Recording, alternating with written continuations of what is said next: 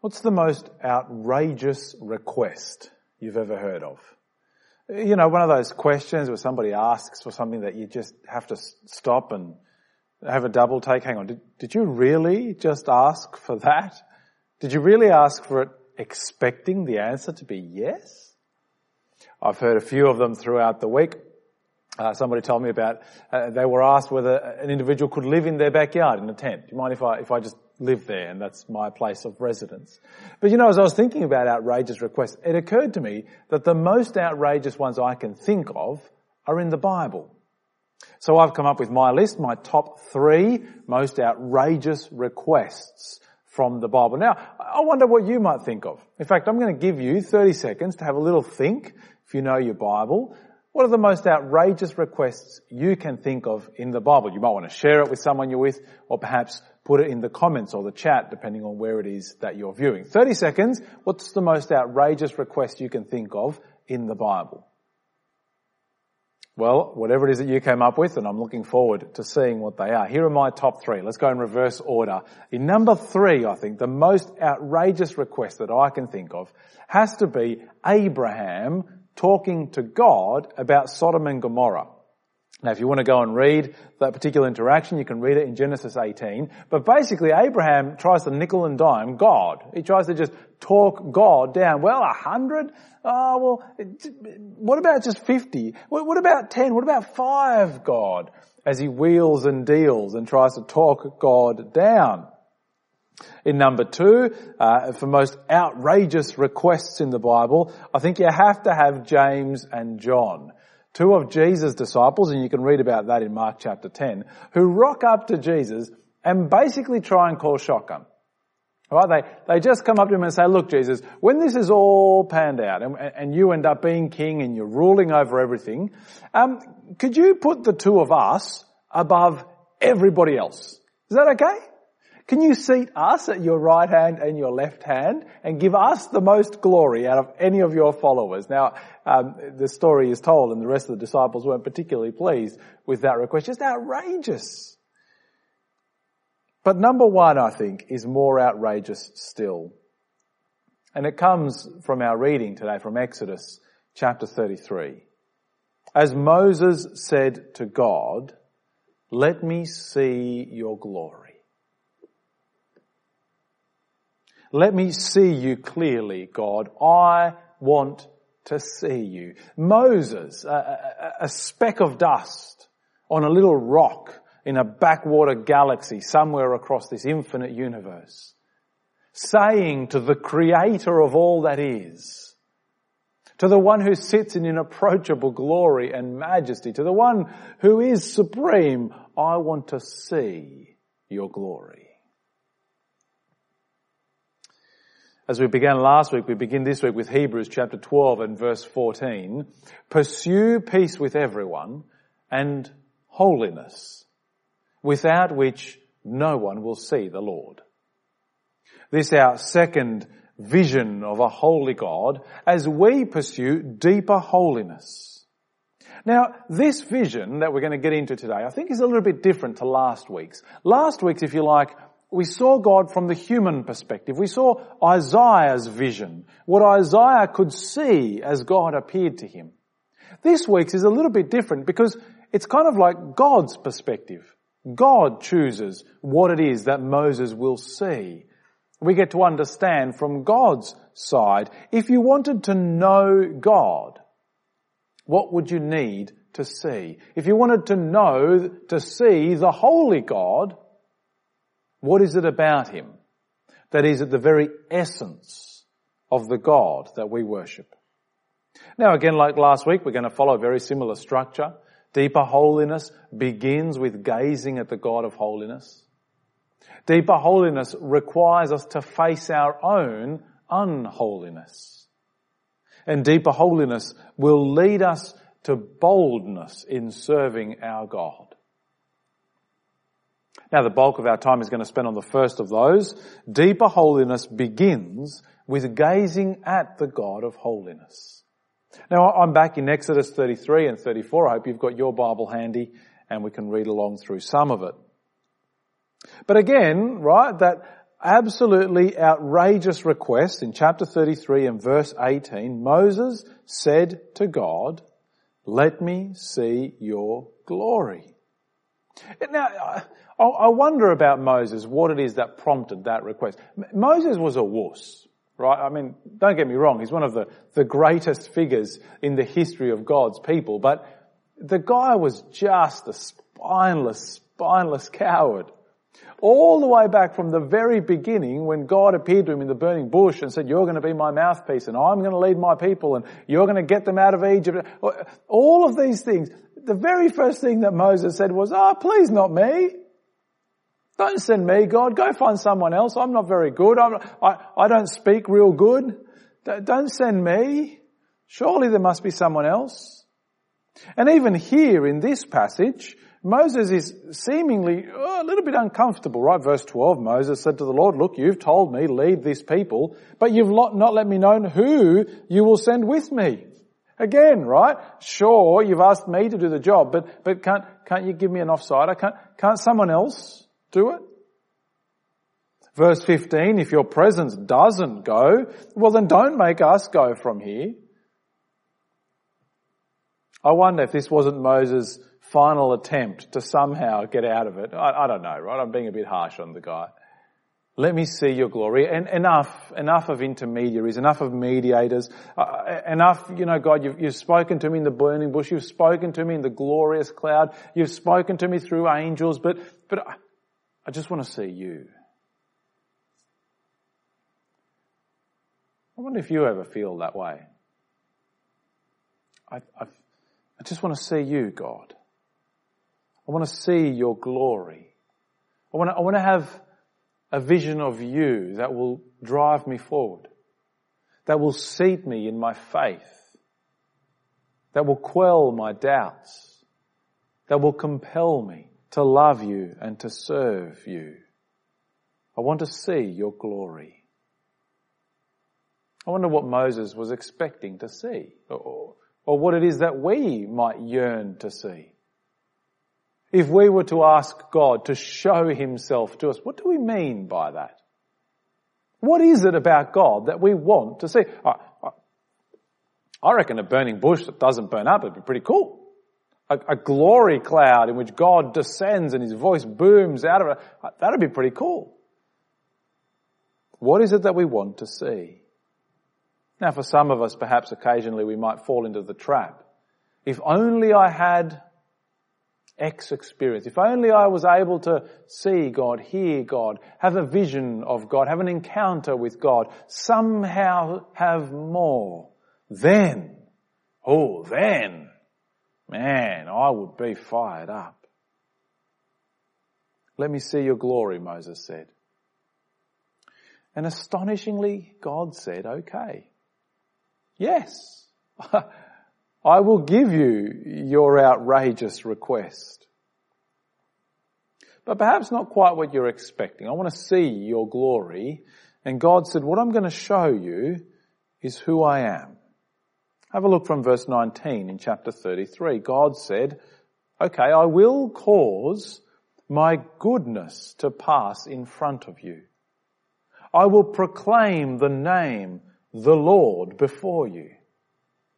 I will be gracious to whom I will be gracious. I will have compassion on whom I will have compassion.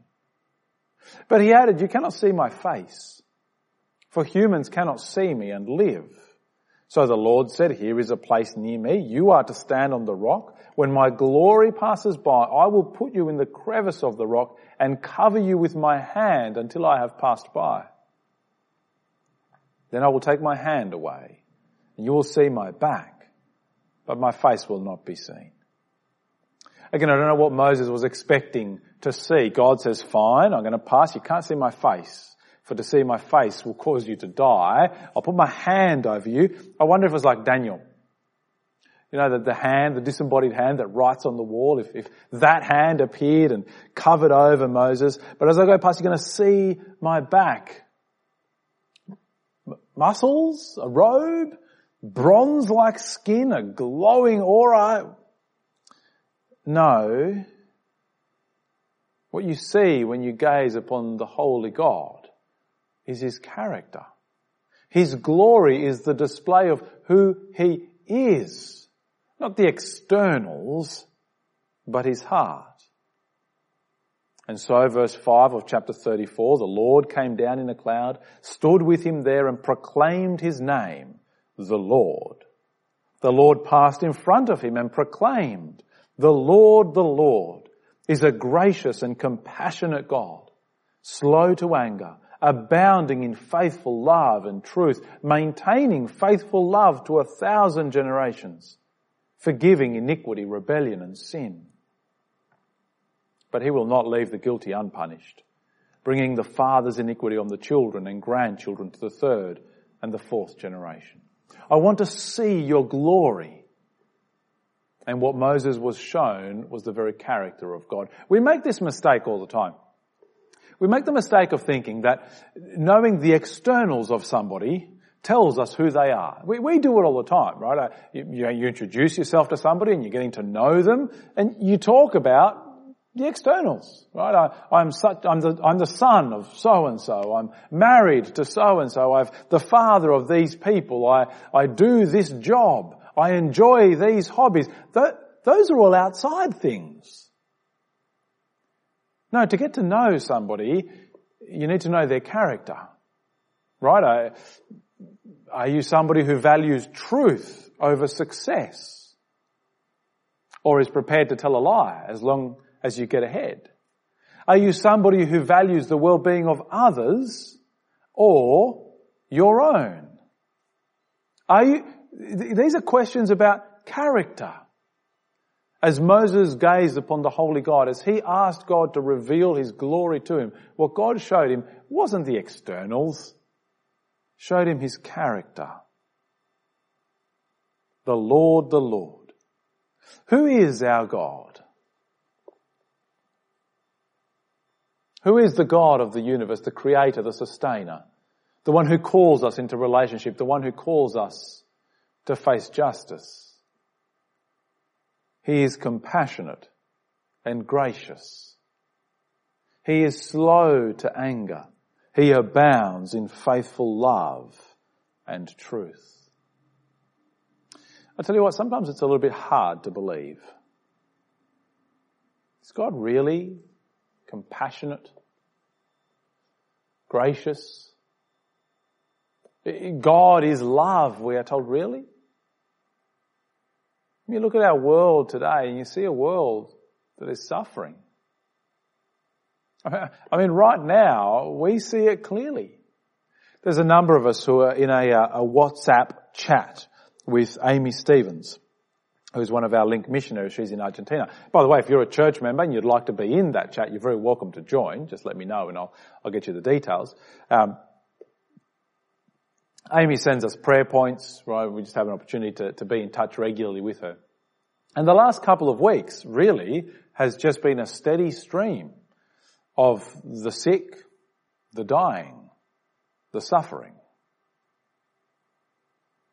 We're still a little bit isolated from the worst of it, I think, but even in our lives, is God really a God of compassion and graciousness? I want for a moment, if I can, to paint a little bit of a picture of God's goodness for you. But to understand God's goodness, we have to understand our world rightly. You see, we have been fed a lie from our earliest days. It's the lie that our world really likes right now. It's, it's changed throughout history, but right now, particularly in the Western world, the lie is that people are basically good. That at our heart, humanity, we're really not that bad. Now, there's a few rotten apples, but they haven't really spoilt the bunch. There's a few of us who are at the extremes, but the majority of us, look, okay, worst case scenario, we are neutral, right? Worst case scenario, we just get on with our lives, we do our thing, no big deal, doesn't harm anybody, we just carry on. And it's a pervasive lie. It's our culture. And so it's, in, well, not impossible, but really, really difficult for us to be able to be honest with ourselves, to, for us to not have that colour everything we think. But that is not the picture that the Bible paints. The imagery that the Bible uses is incredibly powerful. You think of the husband who walks in on his wife cheating on him to find out that she's been unfaithful for years with many other men. That's the sort of picture. That's the sort of tear and depth of breaking of relationship between God and humanity. In fact, it's, it's even more than that. It's, it's the terrorist organization that's plotting the assassination of the king. It's a group that is pure evil, determined to deny every single scrap of light. The, the chasm, the gulf that exists between the creation and the creator is unfathomable. We are not good. We are not even neutral. To understand God's goodness, we have to understand it in the context of how horrendous people are.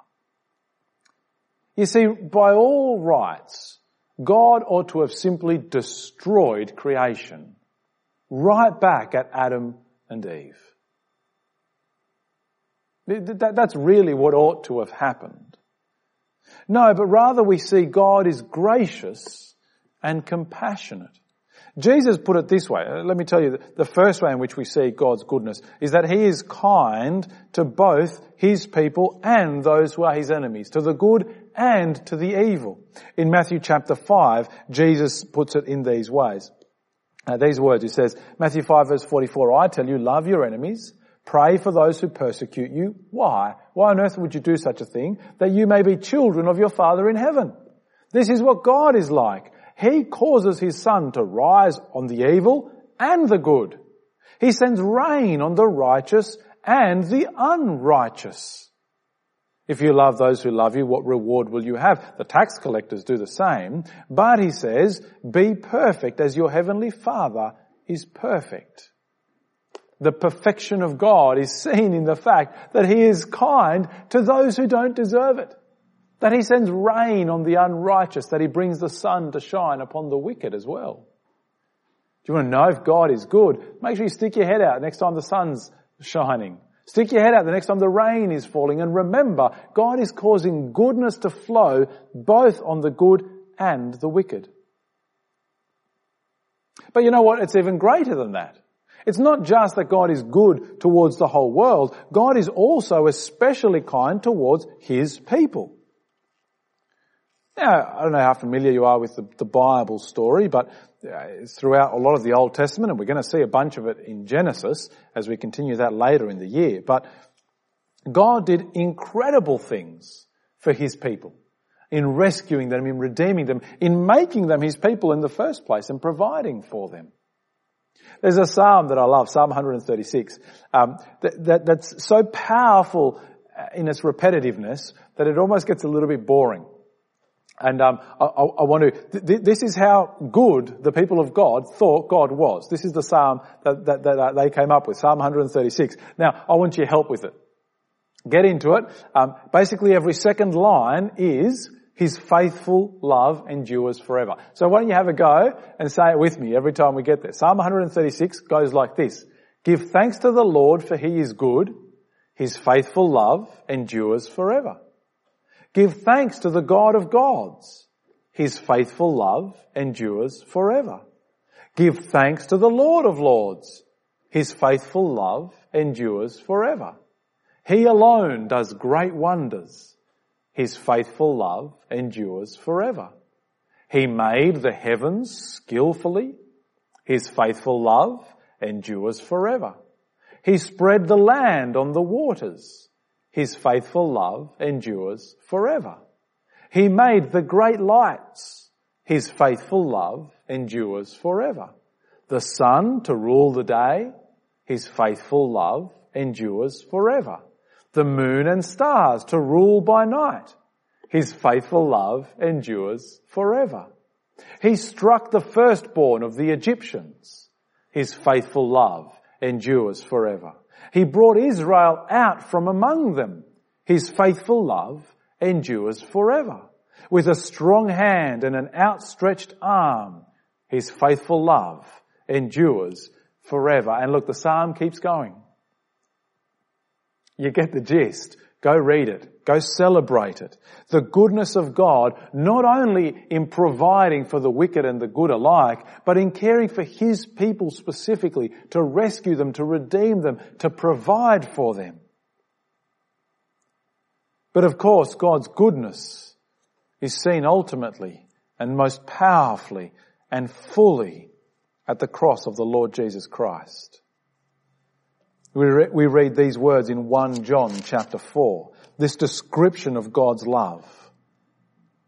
God's love was revealed among us in this way. God sent his one and only son into the world that we might live through him. Love consists in this. Not that we loved God, but that he loved us and sent his son to be the atoning sacrifice for our sins. Who is the God of holiness? Well, he's the God of love. He's the God who truly is compassionate and gracious. Do you know him? Do you know this God? Have you seen his glory? The glory as of the one and only, the glory that is revealed in his son. And I'll tell you what, this wonderful truth is the truth from which everything else flows. If you have not seen this glory of God, that His character, that His essence, that the nature of our God is to be one who is steadfastly, unmovably for His people, who abounds in faithful love and truth, who maintains that faithful love to thousands upon generations of those who love Him and obey His commandments. This is our God. But you know, our God is also the God of justice. Did you notice that in the second half there of that revelation of God? He will not leave the guilty unpunished, bringing the father's iniquity on the children and grandchildren to the third and fourth generation. You see, our God is a God of holiness, a God full of love and mercy, who acts out of himself, out of his own character, who shows that compassion and that graciousness as he wants to. Back in verse 19 of chapter 33, I will cause my goodness to pass in front of you, and what you will see is that I will be gracious to whom I will be gracious, and I will have compassion on whom I will have compassion. Now, to us, that sounds a little bit like the opposite of kindness and grace and compassion. That you will choose who you will be kind to. It sounds the, the opposite to us because we're, a little bit socialist. That is, fairness in our mind requires us to be exactly the same of everybody, to treat everybody identically the same. And that if you are not treating everybody identically the same, then in fact you are not being kind. Imagine I give one of my children a lolly for a moment. Oh, a lollipop, a Chupa Chup. There you go. I give him one of those because the wrapper's hard to get off, so it just takes him longer to get to it. You've got to get your kicks somehow as a parent. I give my kid a Chupa Chup. I've got three kids. I don't give the other two Chupa Chups. I just give that one. I wanted to give that child a lolly. I wanted to give them that lollipop. I wanted to see their gladness and their happiness when I gave them that Chupa Chup. Was I wicked? Because I didn't give a Chupa Chup to the other two? Or was that an act of kindness? You see, if anything compels my action, then it's no longer mercy. It's no longer kindness. If I am now forced to give a chupa chup to each of my other two children because I gave one to the first one, then what I give to the other two is not kindness. I am compelled to do it. I am required to do it. It is no longer a gift. Now, this verse sits a little bit strangely with us, I think. That God would for some reason visit the iniquity upon future generations. Bringing the father's iniquity on the children and the grandchildren to the third and the fourth generation. Now, I take it this verse can't mean that the children of unbelievers cannot be saved. Let's just be clear there for a moment, right? This cannot mean that if your, fa- your parents, your father, your mother weren't Christian, therefore it's impossible for you to be saved, and that God's judgment upon them for their rebellion is therefore going to carry out or be carried out on you, such that there is no hope for heaven. That that just doesn't hold with the rest of the Bible. You get to Acts, and Peter is teaching that the promise is for all who hear. You and your children, for all who are near, for all who are far. You accept Jesus, you will be saved. There are plenty of examples of individuals, right? Basically, all of the Gentiles, that first generation who heard the gospel, for whom that doesn't hold true. I think the most important point of this verse is the contrast. The contrast between the incredible outpouring and generosity of God's kindness, right, maintaining faithful love to a thousand generations, compared with the limits upon his judgment. Three or four. If you want to understand God, you've got to understand that balance. That love so far outweighs justice, but justice is there. I take it as well, at least in part, it must be a comment on reality. You see this happen. The sin of the father has enormous consequences. It plays out in generations still to come. I can see it in my own family. I can see it in those who had unbelieving parents and the effects upon their children and their grandchildren. God in His kindness chose to save some. He was very gracious. Please, Moses said, let me see your glory. And what he saw was a God of compassion and grace a God who is loving and faithful, but a God who will not let the guilty go unpunished. And so, as we pursue deeper holiness, it requires us to face our own unholiness. Moses' claim was so utterly outrageous because of who Moses was and who God was. You see it caught up in that one little interaction in verse 20. Chapter 33 verse 20, God added, you cannot see my face, for humans cannot see me and live. God is so holy. God is so perfect. God is resplendent light before whom there cannot be even the smallest little bit of darkness. Moses, you want to stand before me unveiled as it were? You want to stand before me and see the fullness of who I am? You will be destroyed. You will be absolutely consumed. You see, like Isaiah, to gaze upon the holy God is, is a risky endeavor for those who are unholy like we are. In Isaiah's words, woe to me for I am ruined. To see God's face is to die. I don't think this is a comment about right, right, a picture or an image or, or the, the very specifics of God's face. As if somehow he's, he's a Medusa, right? You see there's something magical about his gaze. I take it it's a comment on God being holy and us not holy. For us to gaze upon the Holy God requires such humility of us. To recognize that we are like Moses. That we are so insignificant. That we are on our own. We'd just be consumed before God. This reality must push us to ever more depending upon mercy to kneeling before God, knowing that we're empty, knowing that we've got nothing before Him. Who am I? That I might be before God. Who am I that I might have the opportunity to gaze upon the Holy God? That we might respond in the end like Moses did. Come down to verse 8 in chapter 34. Moses immediately knelt down on the ground and worshipped. Bowing before God. He said, My Lord, if I've indeed found favour with you, please go with us. Even though this is a stiff-necked people, forgive us our iniquity and our sin and accept us as your own possession. To fall flat on our faces before Him and to say, I am nothing. I'm, I'm yours. What, what I am is yours. What little I have is for you to use. Forgive my sin. Forgive my iniquity. You know what? I want to show you something really cool. I want to show you the end point. I want to show you what God is achieving in us. We've got to go all the way back to Revelation 22, all the way back to the very last chapter in the Bible.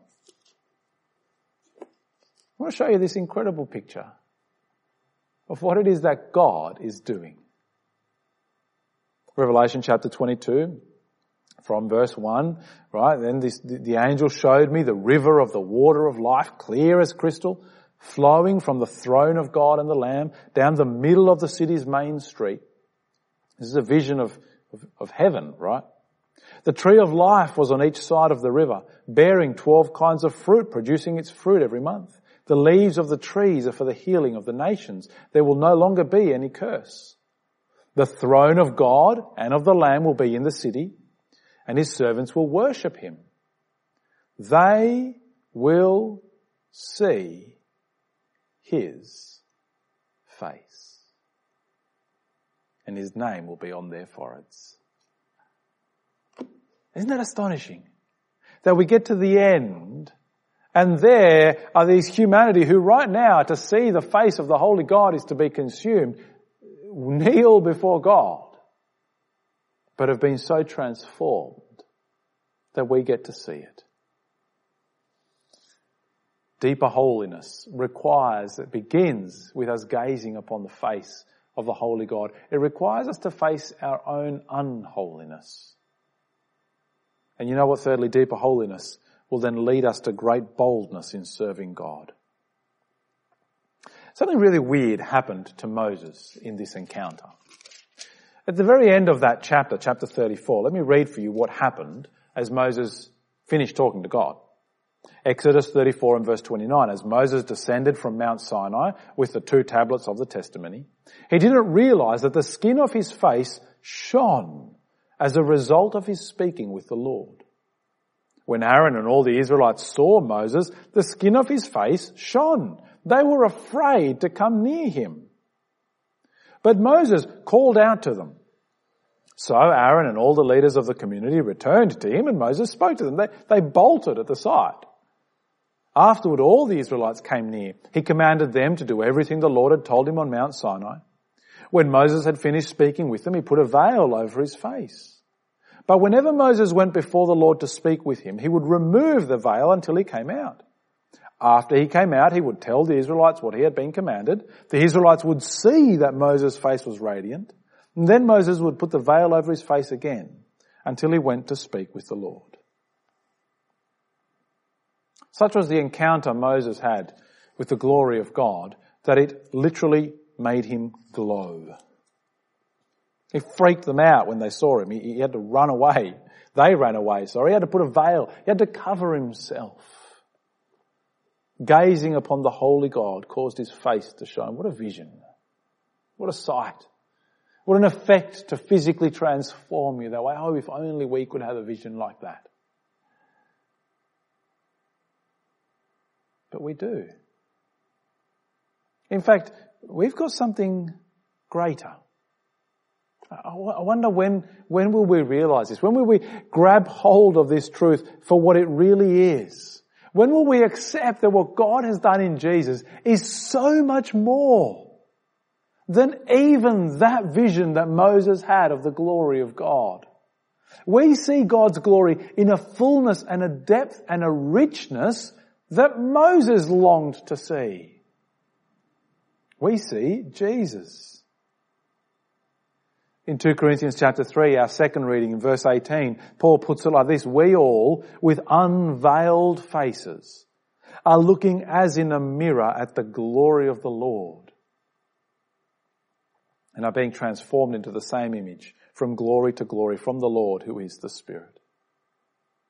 He, he, he got our vision that made his face shine We have the very Spirit of God living in us, pointing us to the perfect man Jesus, God himself among us who lived and breathed and walked and died and rose and is with us today. Moses had this one vision. We have Jesus.